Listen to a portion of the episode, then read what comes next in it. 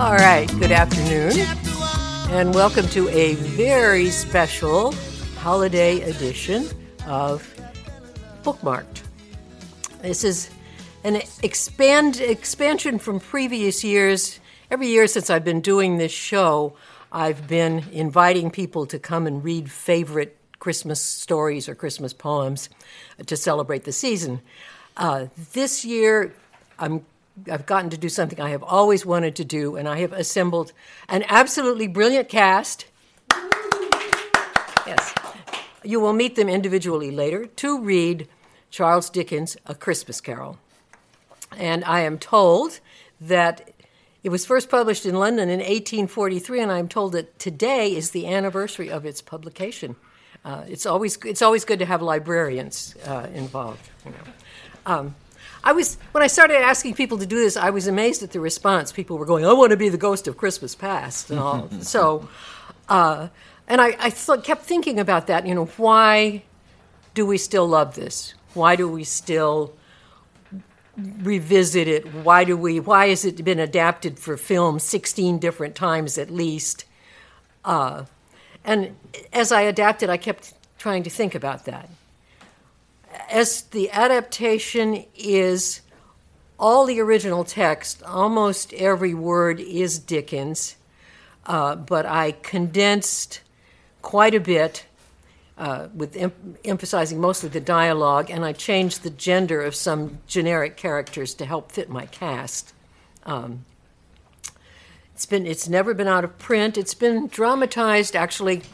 Maybe the first person to dramatize it was Dickens himself, who used to tour and do readings. All uh, it was particularly popular in the United States. Everyone loved it.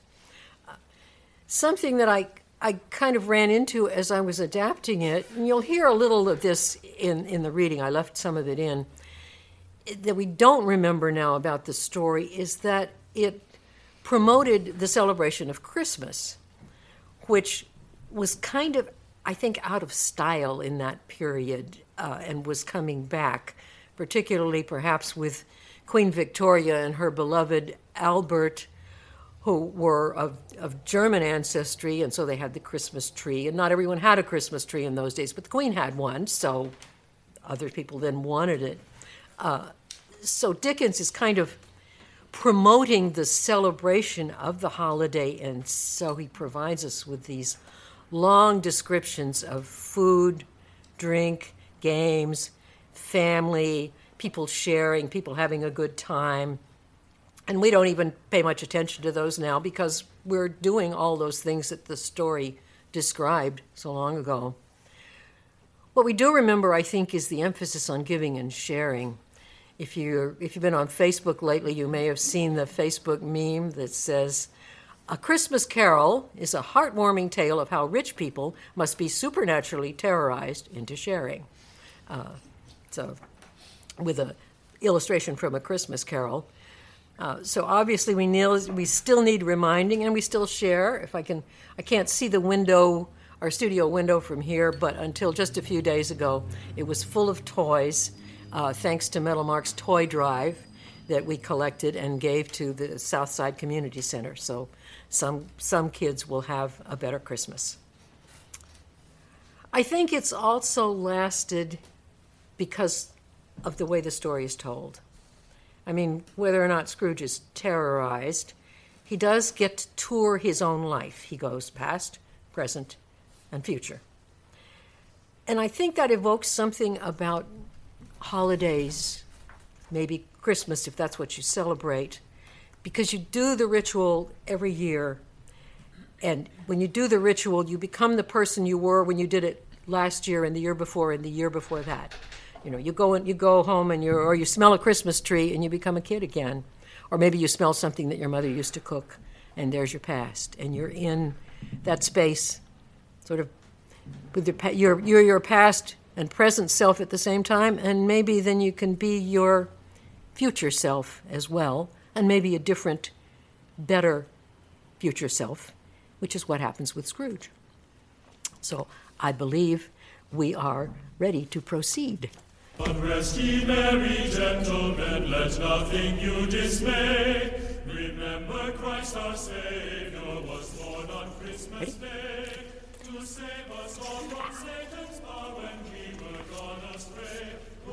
Once upon a time, of all the good days in the year, upon a Christmas Eve, old Scrooge sat busy in his counting house. It was a cold, bleak, biting, foggy winter, and the city clocks had only just gone three, but it was quite dark already. The door of Scrooge's counting house was open, that he might keep his eye upon his clerk, who, in a dismal little cell beyond, was copying letters. Scrooge had a very small fire, but the clerk's fire was so much smaller that it looked like one coal. But he couldn't replenish it, for Scrooge kept the coal box in his own room. Wherefore the clerk tried to warm himself at the candle, in which effort, not being a man of a strong imagination, he failed. A Merry Christmas, Uncle. God save you. Bah, humbug. Christmas a humbug, Uncle. You don't mean that, I'm sure. I do. Out upon Merry Christmas. What's Christmas time to you but a time for paying bills without money? A time for finding yourself a year older and not an hour richer. If I had my will, every idiot who goes about with Merry Christmas on his lips should be boiled in his own pudding and buried with a stake of holly through his heart. He should. Uncle, Nephew, keep Christmas in your own way and let me keep it in mine. keep it, but you don't keep it. Leave me alone. Le- let me leave it alone then. Much good it may do to you, much good it has ever done you. There are many things from which I might have derived good, by which I have not profited, I dare say, Christmas among the best. But I am sure I have always thought of Christmas time as the only time I know of where men and women seem to think of people below them as if they were fellow travelers to the grave, and not another race of creatures bound on other journeys. And therefore, uncle, though it has never put a scrap of gold or silver in my pocket, I believe that it has done me good and will do me good, and I say God bless it. So don't be angry, uncle. Come, dine with us tomorrow. Good afternoon. I want nothing from you. I ask nothing of you. Why cannot we be friends? Good afternoon. I am sorry, with all my heart, you fi- to find you so resolute.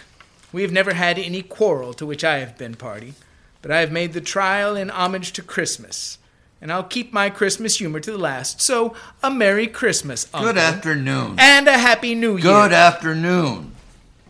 The clerk, in letting Scrooge's nephew out, had let in a well dressed, pleasant looking lady with books and papers in her hands. Scrooge and Marley's, I believe. Have I the pleasure of addressing Mr. Scrooge, or is it Mr. Marley? Mr. Marley has been dead these seven years. He died seven years ago this very night. Well, at this festive t- season of the year, Mr. Scrooge, it's more than usually desirable that we should make some slight provisions for the poor and the destitute, who suffer greatly at the present time. Many thousands are in want of common necessities. Hundreds of thousands are in want of common comforts, sir. Are there no prisons? well, plenty of prisons, but under the impression that they scarcely furnish Christian cheer, or mind, or body to the unoffending multitude, a few of us are endeavoring to raise a fund to buy the poor some meat and drink, a means of warmth. We choose this time because it is a time of all others when one is keenly felt and abundance rejoices. What shall I put you down for? Nothing. You wish to be anonymous. I wish to be left alone. Since you ask me what I wish, madam, that is my answer. I don't make merry myself at Christmas, and I can't afford to make idle people merry. I help to support the prisons and the workhouses. They cost enough. And those who are badly off must go there. Many can't go there, and many would rather die. If they would rather die, they had better do it and decrease the surplus population. At length, the hour of shutting up the counting house arrived. With an ill will, Scrooge, dismounting from his stool, tacitly admitted the fact to the expectant clerk in the tank. You'll want all day tomorrow, I suppose. It's quite convenient, sir. It's not convenient and it's not fair. If I was to stop half a crown for it, you'd think yourself mightily ill used, I'll be bound. Yes, sir? And yet you don't think me ill used when I pay a day's wages for no work? It's only once a year, sir. A poor excuse for picking a man's pocket every 25th of December. But I suppose you must have the whole day.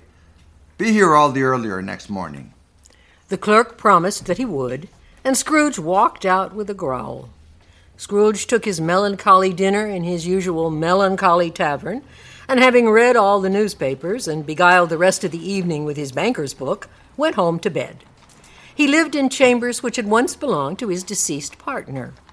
He fastened the door and walked across the hall and up the stairs, slowly, too, trimming his candle as he went. Up Scrooge went, not caring a button, button for its being very dark. Darkness is cheap, and Scrooge liked it. But before he shut his heavy door, he walked through his rooms to see that all was right. Quite satisfied, he closed his door and locked himself in, double locked himself in, which was not his custom. Thus, secured against surprise, he took off his cravat, put on his dressing gown and slippers and his nightcap, and sat down before the very low fire to take his gruel. As he threw his head back in the chair, his glance happened to rest upon a bell, a disused bell that hung in the room and communicated, for some purpose now forgotten, with a chamber in the highest story of the building. It was with great astonishment and a strange, inexplicable dread that, as he looked, he saw this bell begin to swing. Soon it rang out loudly, and so did every bell in the house. This was succeeded by a clanking noise deep down below, as if some person were dragging a heavy chain over the cask in the wine merchant's cellar.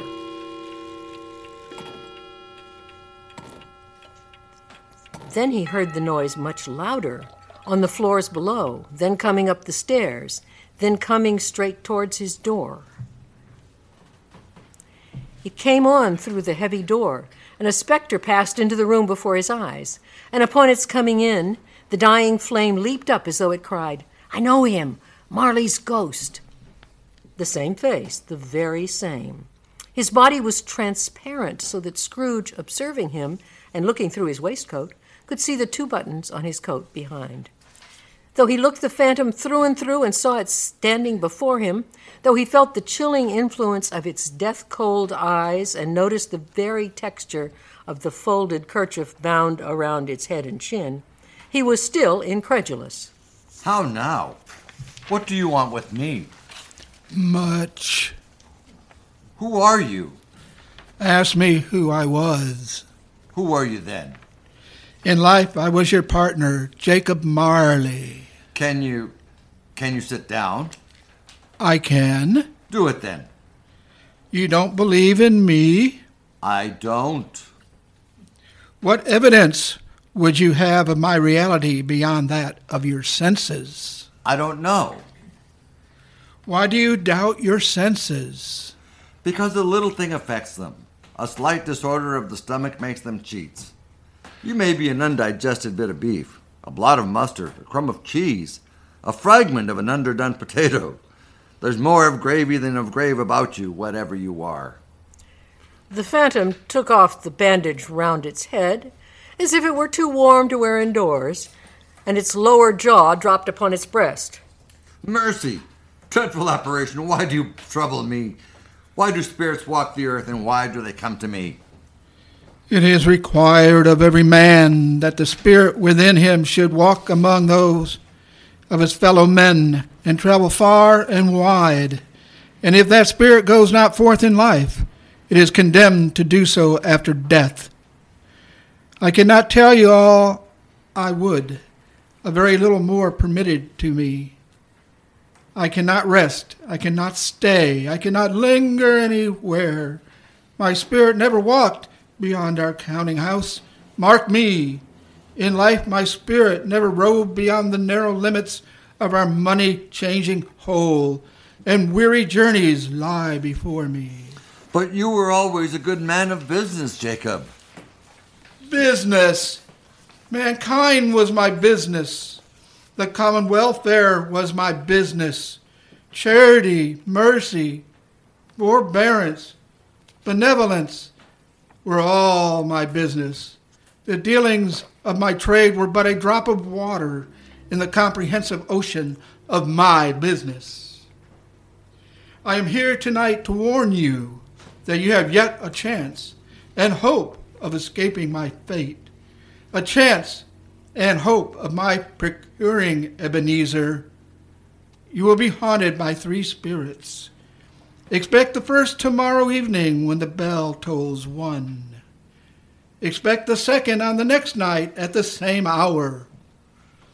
The third upon the next night when the last stroke of twelve has ceased to vibrate. Look to see me no more. It walked backward from him, and at every step it took, the window raised itself a little so that, when the apparition reached it, it was wide open. Scrooge closed the window and examined the door by which the ghost had entered. It was double locked, as he had locked it with his own hands, and the bolts were undisturbed. Scrooge tried to say humbug, but stopped at the first syllable.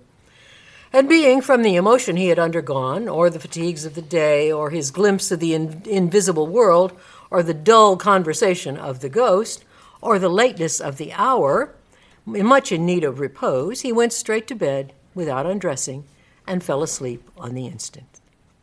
Scene two the first of the three spirits. When Scrooge awoke, it was so dark that, looking out of bed, he could scarcely distinguish the transparent window from the opaque walls of his chamber, until suddenly the church clock tolled a deep, dull, hollow, melancholy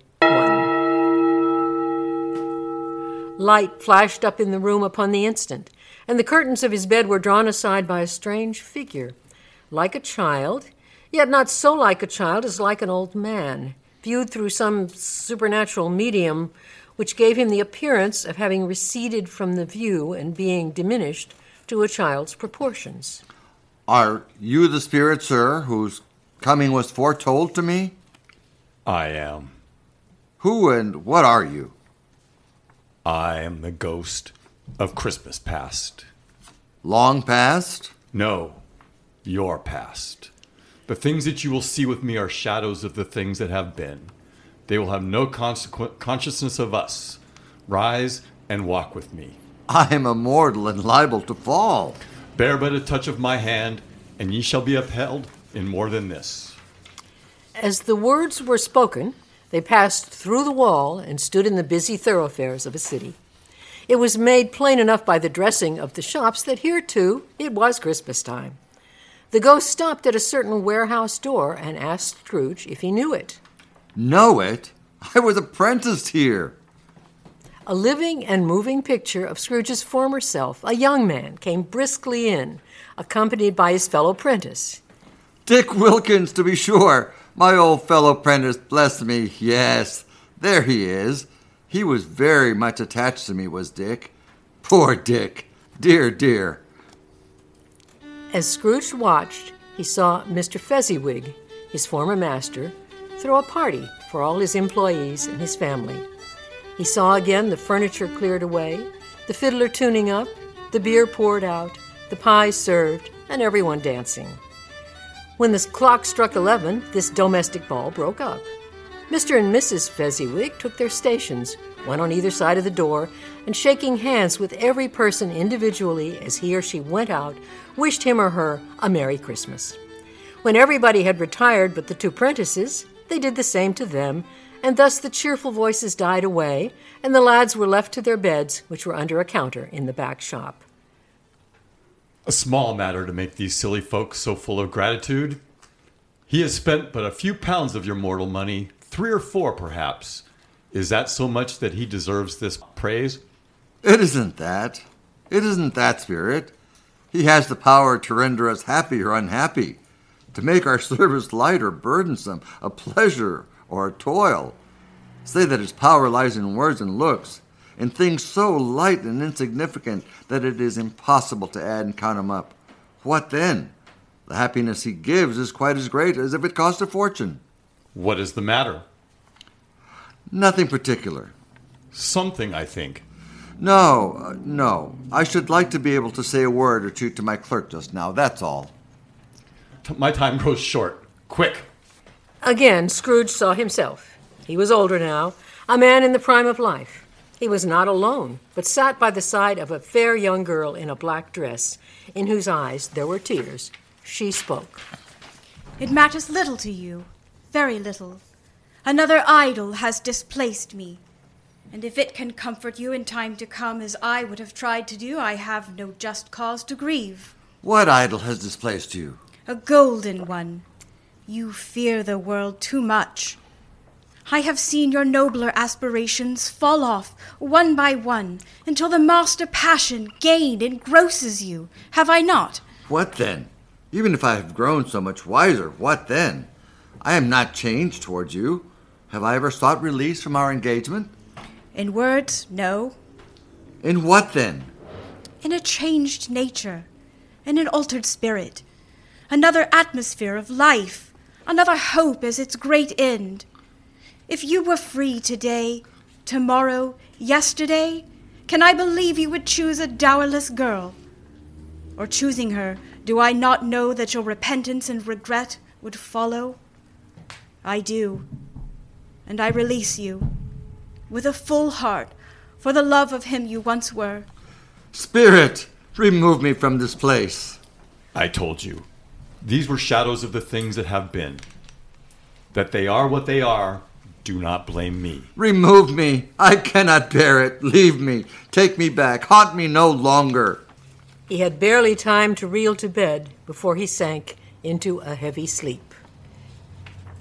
Unrest ye merry gentlemen, let nothing you dismay. Remember Christ our Savior was born on Christmas Day to save us all from Satan's power when we were You're listening to a special edition of Bookmarked on KZSM 104.1 FM or live streaming on kzsm.org from San Marcos, Texas. True Community Radio.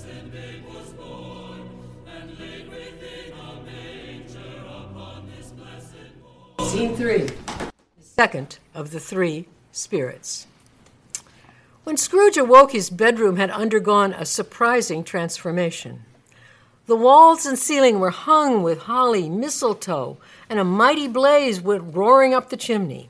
Heaped upon the floor to form a kind of throne were turkeys, geese, mince pies, plum puddings, juicy oranges, luscious pears, immense twelfth cakes, great bowls of punch, and more.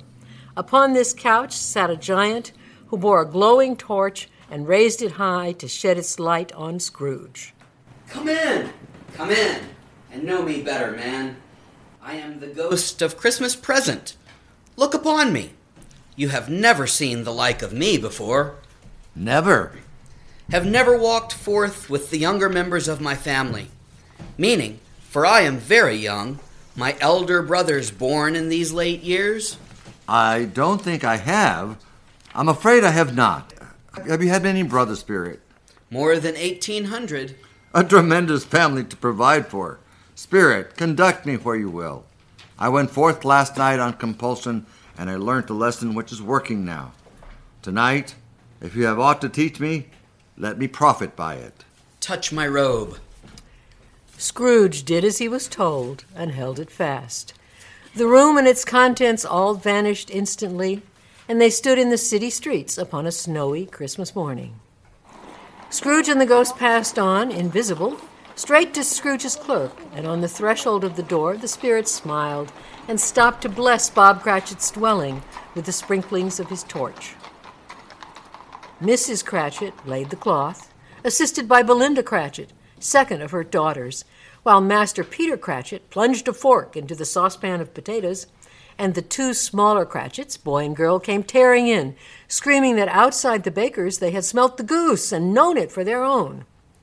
Whatever has got your precious father then, and your brother Tiny Tim?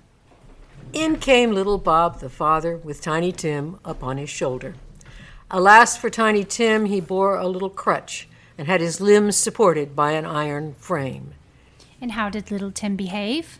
As good as gold, and better.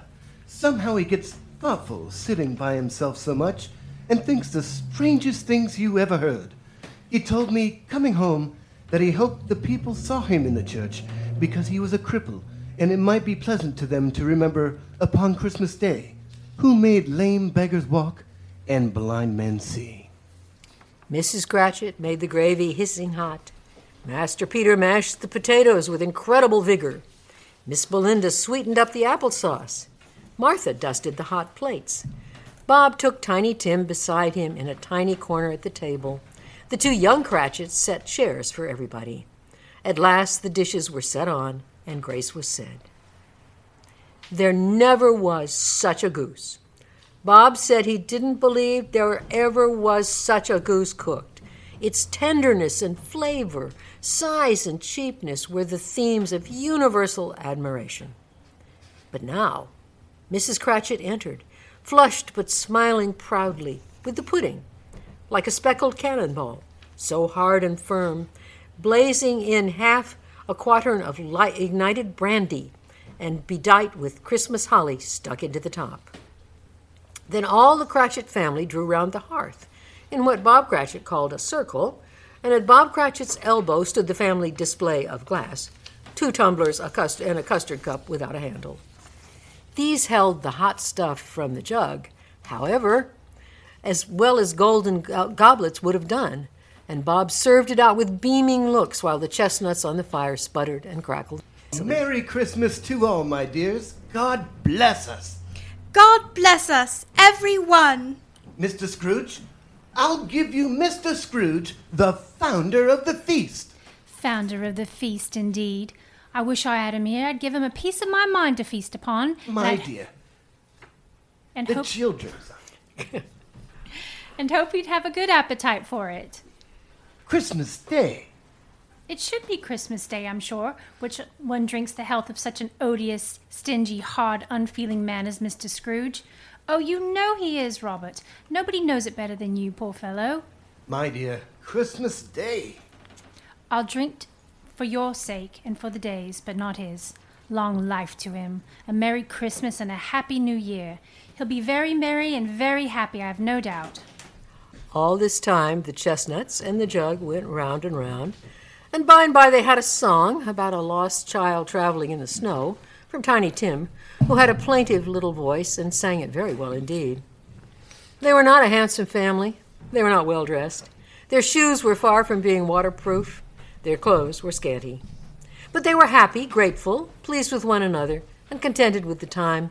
And when they faded and looked happier yet in the bright sprinklings of the Spirit's torch at parting, Scrooge had his eye upon them, and especially on Tiny Tim, until the last. It was a great surprise to Scrooge as this scene vanished to find himself in a bright, dry, gleaming room, with the Spirit standing smiling by his side and looking at his nephew Fred. He said that Christmas was a humbug, as I live. He believed it too. He's a comical old fellow, that's the truth, and not so pleasant as he might be. However, his offenses carry their own punishment, and I have nothing to say against him. Who suffers by his ill wills? Himself, always. Here he takes it into his head to dislike us, and he won't come and dine with us. What's the consequence? He didn't miss much of a dinner tonight at any rate. Fred's wife and family declared that indeed he missed a very splendid dinner as they sat with the dessert upon the table, clustered round the fire by lamplight. After tea, they had some music, for they were a musical family and knew what they were about. After a while, they played at forfeits, for it is good to be children sometimes, and never better than at Christmas, when its mighty founder was a child himself. Here's the new game. One more half hour, Spirit. Only one. It was a game called Yes and No, where Fred had to think of something, and the rest must find out what, he only answering yes or no. So he was thinking of an animal, a live animal, rather a disagreeable animal, a savage animal, an animal that growled and grunted sometimes, and talked sometimes, and lived in London, and walked about the streets, and wasn't made a show of, and wasn't led by anybody, and didn't live in a menagerie, and was never killed in a market, and was not a horse, or an ass, or a cow, or a bull, or a tiger, or a dog, or a pig, or a cat, or a bear. At every new question put to him, This nephew burst into a fresh roar of laughter. I have found it out. I know what it is, Fred. I know what it is. What is it? It's your Uncle Scrooge. Yeah. The whole scene passed off in the breath of the last words spoken by his nephew, and he and the spirit were again upon their travels. Much they saw, and far they went, and many homes they visited, but always with a happy end. The spirit stood beside sick beds, and they were cheerful. On foreign lands, and they were close at home. By struggling men, and they were patient in their greater hope. By poverty, and it was rich.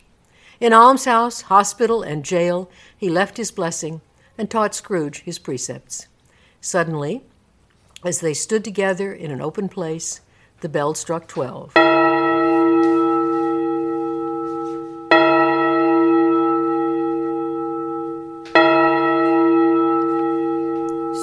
Scrooge looked about him for the ghost and saw it no more. Scene four The Last of the Spirits. This phantom slowly, gravely, silently approached. It was shrouded in a deep black garment which concealed its head, its face, its form, and left nothing of it visible save one outstretched hand. He knew no more, for the spirit neither spoke nor moved. I am in the presence of the ghost of Christmas yet to come, ghost of the future.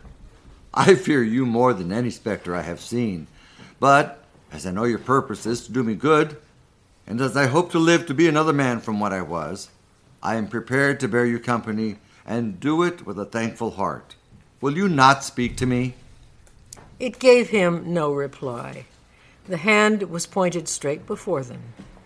They scarcely seemed to enter the city, for the city rather seemed to spring up about them. But there they were in the heart of it, on the exchange, amongst the merchants. The spirit stopped behind one little knot of business people. Observing that the hand was pointed to them, Scrooge advanced to listen to their talk. No, I don't know much about it either way. I only know he's dead. When did he die? Last night, I believe. Why, what was the matter with him? I thought he'd never die. God knows. What has he done with his money? I haven't heard. Company, perhaps. He hasn't left it to me. That's all I know. bye bye. They left this busy scene and went into an obscure part of the town, to a low shop where iron, old rags, bottles, bones, and greasy offal were brought. A gray haired rascal of great age sat smoking his pipe. Scrooge and the Phantom came into the presence of this man, just as a woman with a heavy bundle slunk into the shop. What have you got to sell? What have you got to sell? Half a minute's patience, Joe, and you shall see. Here you are. Every person has a right to take care of themselves, he always did. And who's the worse for the loss of a few things like these? Not a dead man, I suppose. No, indeed, ma'am. If he wanted to keep 'em after he was dead, a wicked old screw, why wasn't he natural in his lifetime?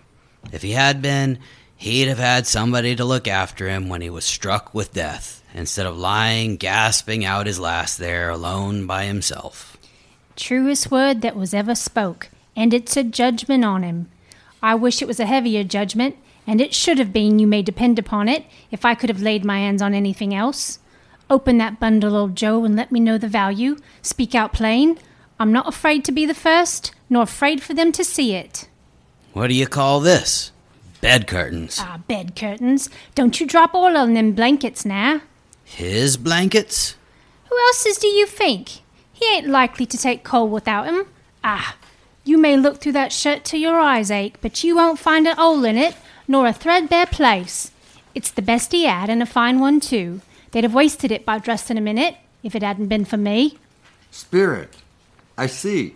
I see. The case of this unhappy man might be my own. My life tends that way now. Merciful heaven, what is this? Spirit, let me see some tenderness connected with the death, or this dark chamber spirit will be forever present to me. The ghost conducted him to poor Bob Cratchit's house, the dwelling he had visited before, and found the mother and the children seated round the fire. Quiet, very quiet. The noisy little Cratchits were still as statues in one corner. The mother and her daughters were engaged in needlework, but surely they were very quiet. The color hurts my eyes. They're better now again. It makes them weak by candlelight, and I wouldn't show weak eyes to your father when he comes home for the world. It must be near his time. Past it, rather. But I think he has walked a little slower than he used to these last few evenings, Mother. I've known him to walk with. I've known him to walk with Tiny Tim upon his shoulder very fast indeed. And so have I, often. But he was light to carry, and his father loved him so that it was no trouble, no trouble. And there is your father at the door. Bob was very cheerful with them and spoke pleasantly to all the family. He looked at the work upon the table and praised the industry and speed of Mrs. Cratchit and the girls. They would be done long before Sunday, he said. Sunday? You went today then, Robert? Yes, my dear. I wish you could have gone. It would have done you good to see how green a place it is. But you'll see it often. I promised him that I would walk there on a Sunday. My little, little child. My little child! Spectre, something informs me that our parting moment is at hand. I know it, but I know not how. Tell me what man that was with the covered face whom we saw lying dead. The ghost of Christmas yet to come conveyed him to a dismal, wretched, ruinous churchyard. The spirit stood among the graves and pointed down to one. Scrooge crept toward it, trembling as he went, and read the name upon the stone of the neglected grave Ebenezer Scrooge. Before I draw near to that stone to which you point, answer me one question. Are these the shadows of things that will be, or are they the shadows of things that may be only? Am I that man who lay upon the bed? No, Spirit. Oh, no, no. Spirit, hear me. I am not the man I was. Why show me this if I am past all hope? Assure me that I may yet change these shadows you have shown me by an altered life. I will honor Christmas in my heart and try to keep it all the year. I will live in the past, the present, and the future. The spirits of all three strive within me. I shall not shut out the lessons that they teach. Oh, tell me that I may sponge away the writing on this stone. The phantom shrunk, collapsed, and dwindled down into a bedpost. Yes, and the bedpost was his own. The bed was his own, the room was his own. Running to the window, he opened it and put out his head. No fog, no mist, no night. Clear, bright, stirring, golden day. You there, boy! What's today? Eh? What's today, my fine fellow? Today? Today is Christmas Day. It's Christmas Day. I haven't missed it. Hello, my fine fellow. Hello. Do you know the poulterers in the next street, but one at the corner? I should hope I do. An intelligent boy, a remarkable boy. Do you know whether they've sold that prize turkey that was hanging up there? Not the little pr- prize turkey, the big one. What? The one as big as me? What a delightful boy. It's a pleasure to talk to him. Yes, my buck. It's hanging there now. Is it? Go and buy it. You're joking. No, no, I'm in earnest. Go and buy it and tell them to bring it here, that I may give them the direction where to take it. Come back with the man, and I'll give you a shilling. Come back with him in less than five minutes, and I'll give you half a crown. I'll send it to Bob Cratchit's. He shan't know who sends it. It's twice the size of Tiny Tim. Scrooge dressed himself all in his best and at last got out into the streets. He looked so irresistibly pleasant, in a word, that three or four good humored fellows said, Good morning, sir, a Merry Christmas to you. In the afternoon, he turned his steps toward his nephew's house. Fred! Why, bless my soul, but who is this? It is I, your Uncle Scrooge. I have come to dinner. Will you let me in, Fred?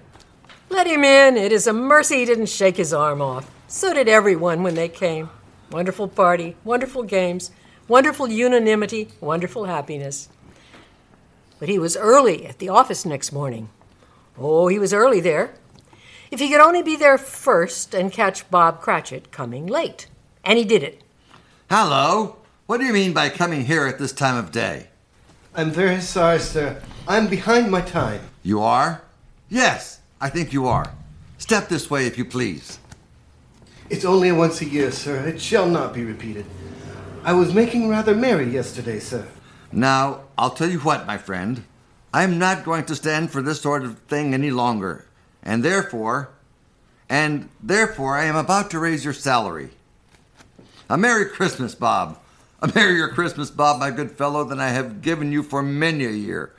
I'll raise your salary and endeavor to assist your struggling family. Scrooge was better than his word. He did it all and infinitely more, and to Tiny Tim, who did not die, he was a second father. He became as good a friend, as good a master, as good a man as the good old city knew, or any good old city, town, or borough in the good old world. Some people laughed to see the alteration in him, but his own heart laughed, and that was quite enough for him. It was always said of him that he knew how to keep Christmas well, if any man alive possess the knowledge. May that be truly said of us and all of us. And so, as Tiny Tim observed, God bless us all, everyone. But rest ye merry gentlemen, let nothing you dismay. Remember Christ our Savior was born on Christmas Day to save us all from Satan's power when we were gone astray. Oh, tidings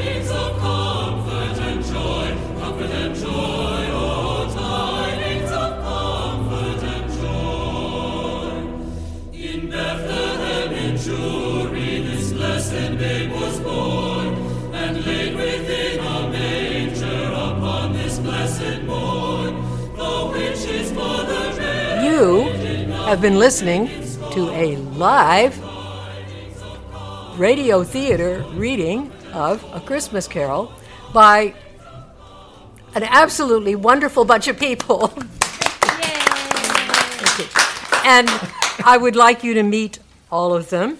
I'm going to ask them to introduce themselves and, and talk a little bit about the part they've read. Let's see, I'm, I'll start with Jennifer. My name is Jennifer. Um, I am a regular guest on Bookmark. I'm an avid reader. I work at the San Marcos Public Library, and Charles Dickens is my favorite classic author. And so it is an honor to be a part of this production today. And I played Mrs. Cratchit and the Charwoman. Okay. I'm Edie Watson. I've been a guest on Priscilla's show in the past. Today I voiced the characters uh, Belle, Scrooge's fiance, Tiny Tim, and Martha Cratchit. And my favorite version, uh, movie version of A Christmas Carol, is the 1984 version with George C. Scott. Yeah, our Scrooge likes this likes that one a lot too. Hello, I'm the Honey Bear, and I do a blues show from 8 until 10 on Tuesday nights, so I'll be on later this evening. I played the ghost of Jacob Marley Woo! and the young boy, and I have a audio version of the Christmas Carol done by Patrick Stewart, where he does all of the voices. I enjoy. I picked the two parts of this with a little help from the narrator because I thought it presented a chance for someone to change their path. And then the boy was instrumental in showing, being the first to engage with the new Ebenezer Scrooge. Yeah. I'm Brandon Beck. I'm a regular on Priscilla's show, and my favorite version of the Christmas Carol is like Honey Bears, the Patrick Stewart version, but I prefer the film to the audio recording, and it has nothing to do with the uh, Charles Dickens story and everything to do with Patrick Stewart. Um, Patrick Stewart, anything is my favorite thing. And um, I voiced the ghost of Christmas Present and the party guest and Old Joe. Okay. My name is Carol Coburn, and I host Friday Night with Care, Friday nights 8 to 10 here on KZSM. And I chose, I would played Lady 1 and Lady 2. Lady 1 was a solicitor, and it's because I like to ask for money. So, speaking of which, while you're tuned in, go ahead and go to kzsm.org and hit the donate now button because we really appreciate you. My name is Chris Gardner. I'm a board member here at KZSM. Today I played Fred. Uh, I was going to say that I was offended by most versions of A Christmas Carol, but frankly, I'm, I think I'm disgusted with any version of A Christmas Carol that doesn't involve the Muppets. Hi, my name is Mark Decker. Um, I'm an occasional host uh, for what was a Melancholy Tea Party. Maybe coming back this next year, we'll see. Also, occasional guest on KZSM and trying to do a lot of the background stuff as well. I played uh, the voice of Bob Cratchit and also provided the sound effects for the uh, Yeah. festivities. Yeah. Why did you want to be Bob Cratchit, if you don't mind me asking? I actually kind of enjoyed the part simply because he's kind of a mellow, upbeat soul, even in the face of adversity. And I'm Gene Randall, and the part of Scrooge was actually thrust upon me. I wasn't asked for it, but it came naturally because I'm just tend to be a grumpy old guy anyway. Uh, you can join me Sunday nights for Música con Ganas con tu tío favorito aquí en su radio comunidad KZSM. And uh, I, my favorite version of uh, the Christmas Carol, of course, is the one with George C. Scott. Okay. Can you say bah humbug in Spanish? Bah humbug! okay, Kirk. I'm Kirk Fraley. Um, I produced Bookmarked for the past three years, I suppose. This is my third Christmas special with Miss Priscilla. Um, I push the knobs and turn the buttons. Um, producing, I produce a bunch of shows, a, a bunch of shows over the years, I suppose, but only a few now. And I was the vo- voice of the Ghost of Christmas Past and the man discussing Ebenezer Scrooge after he was dead. And I wanted to do the uh, the Ghost of Christmas Past mostly because there were fewer lines. Honesty. Yeah, Love I, I guess I, I guess I have to admit my own history that why why I love this so much that I grew up listening to, and you're you're all too young for this. Well, maybe not Gene, but the rest of you are all too young for this. Listening to a recorded version on 78s in an album, a literal album, starring Ronald Colman. Uh, And I still have the lines in my in my head about you know I am the ghost of Christmas past. Long past? No, you're past. And I would listen to it every Christmas Eve. And I should say something in in thanking my wonderful cast. I hope you have all enjoyed the assortment of accents and lack thereof that, that they managed to come up with. Kirk was threatening Australian for the Ghost of Christmas Past, but I vetoed that. But thank you all very much. This means a lot to me. I've been wanting to do this for, for years and years. And extra special thanks to Gene. He wanted to be Scrooge. Don't let him fool you. Uh, right. I'm a grumpy old guy. What can I say? Yeah, but he not only was Scrooge, but made cho- hot chocolate and cookies for us, read lines from with me so we could time the script, help plan this whole extravaganza, and for all of that, I am very grateful. And thank you for to Kirk, especially for all that button pushing, uh, for which which we really appreciate. So. Thank you all so much, and uh, we'll need to put in some music. And then at four, at, again at, at five o'clock, you you'll hear a, a uh, bookmark Christmas special featuring some readings from past uh, Christmas, from past holiday specials. So again, thank you all. Merry gentlemen, let nothing you dismay. Remember Christ our Savior was born on Christmas Day to save us all from Satan's power when we were gone astray. Oh, tidings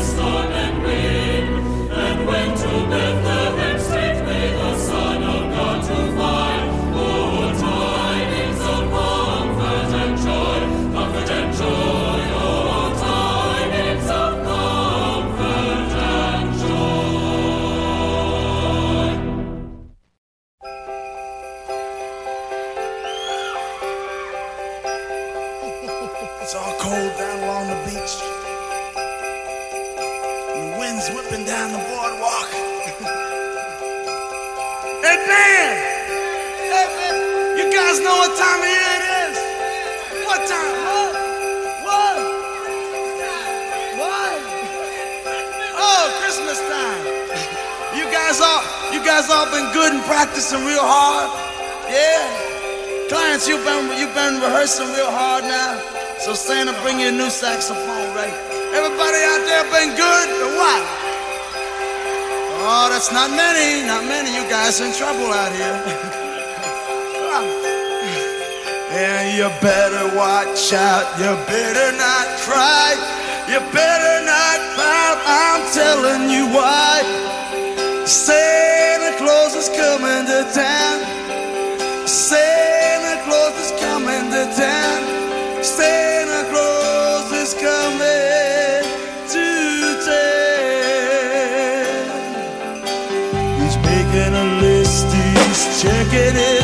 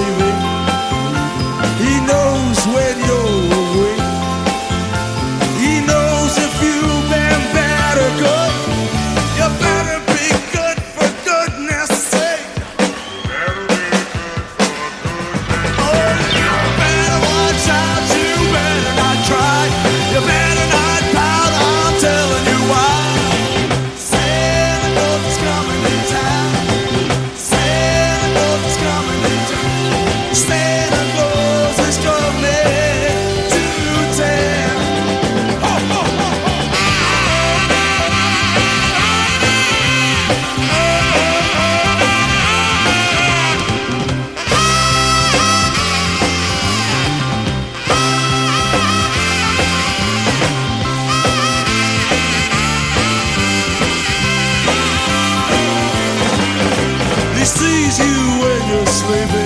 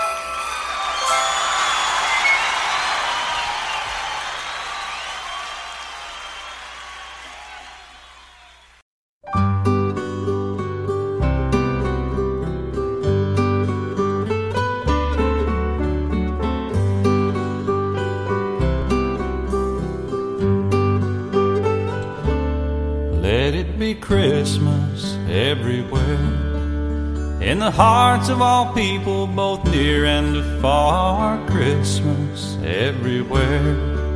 Feel the love of the season wherever you are on the small country roads lined with green mistletoe. Big city streets where a thousand lights glow. Let it be Christmas everywhere. Let heavenly music let every heart sing, let every bell ring. The story of hope and joy and peace. And let it be Christmas everywhere. Let heavenly music fill the air. Let anger and fear and hate disappear. Let there be love that lasts through the year. And let it be Christmas, Christmas everywhere.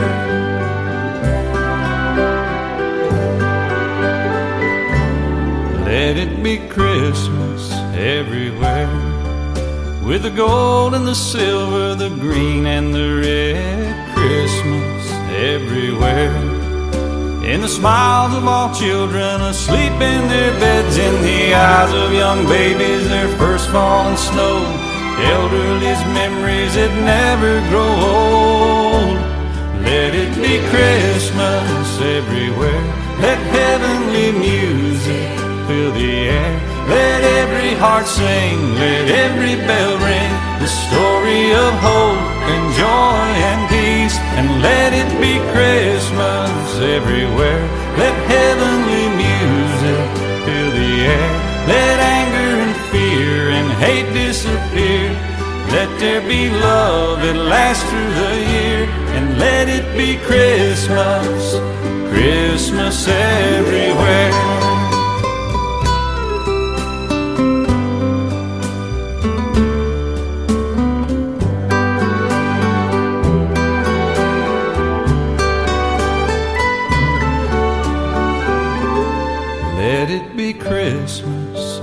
Everywhere. In the songs that we sing and the gifts that we bring, Christmas everywhere. In what this day means and what we believe from the sandy white beaches where blue water rolls, snow covered mountains and valleys below. Let it be Christmas everywhere. Let heaven heavenly Let every heart sing, let every bell ring. The story of hope and joy and peace. And let it be Christmas everywhere. Let heavenly music fill the air. Let anger and fear and hate disappear. Let there be love that lasts through the year. And let it be Christmas, Christmas everywhere. Christmas everywhere. Christmas everywhere.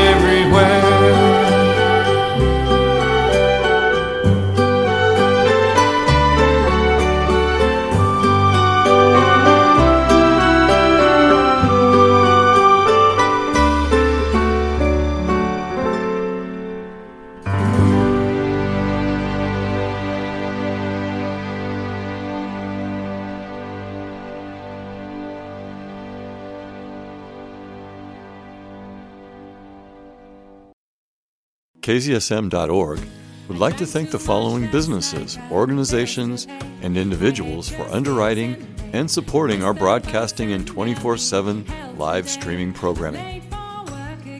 Javuzem Graphics, Blue Sky Mortgage, Sid and Ellen Braverman, Marianne Reese at the Lifelong Learning Organization of San Marcos, Down to Earth Barbecue Sauce, Fast Signs, Blue Dahlia Bistro, Ghost Note Brewing, Serendipity Wines, the Hill Country Freethinkers, the San Marcos Art League, Tejas Hemp, Twin Liquors, Daughter of the Wild, Springtown Roasters, and of course the Wittliff Collections at Texas State University.